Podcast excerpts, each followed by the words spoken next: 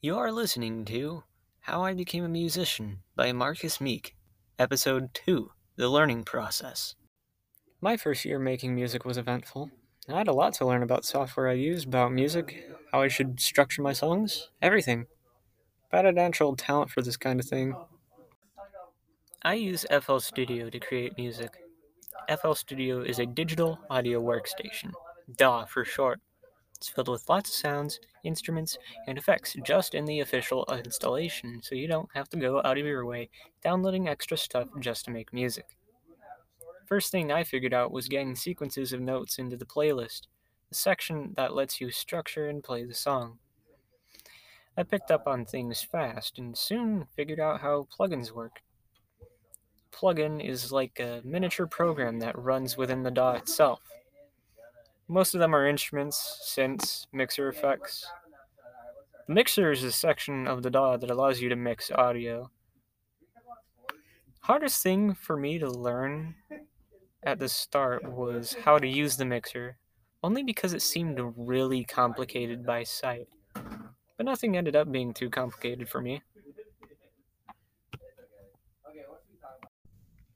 Next thing to figure out was what music I wanted to make. At the beginning, it was all just random, making whatever I felt worked with the notes. That was fine with me at first, but then I found I had a goal to reach. I wanted to make dubstep.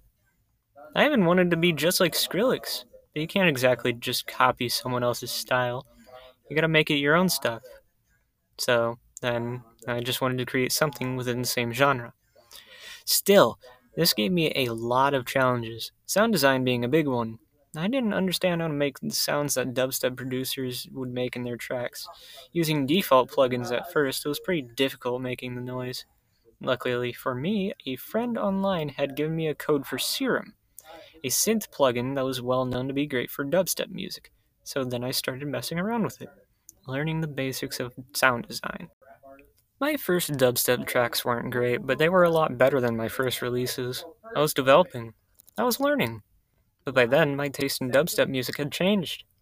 Went from just the high-powered party music to a more wide range of things. Most of it still being things that had evolved off of dubstep. I'll list a couple notable subgenres and explain them. One would be classic dubstep, the original start of the genre.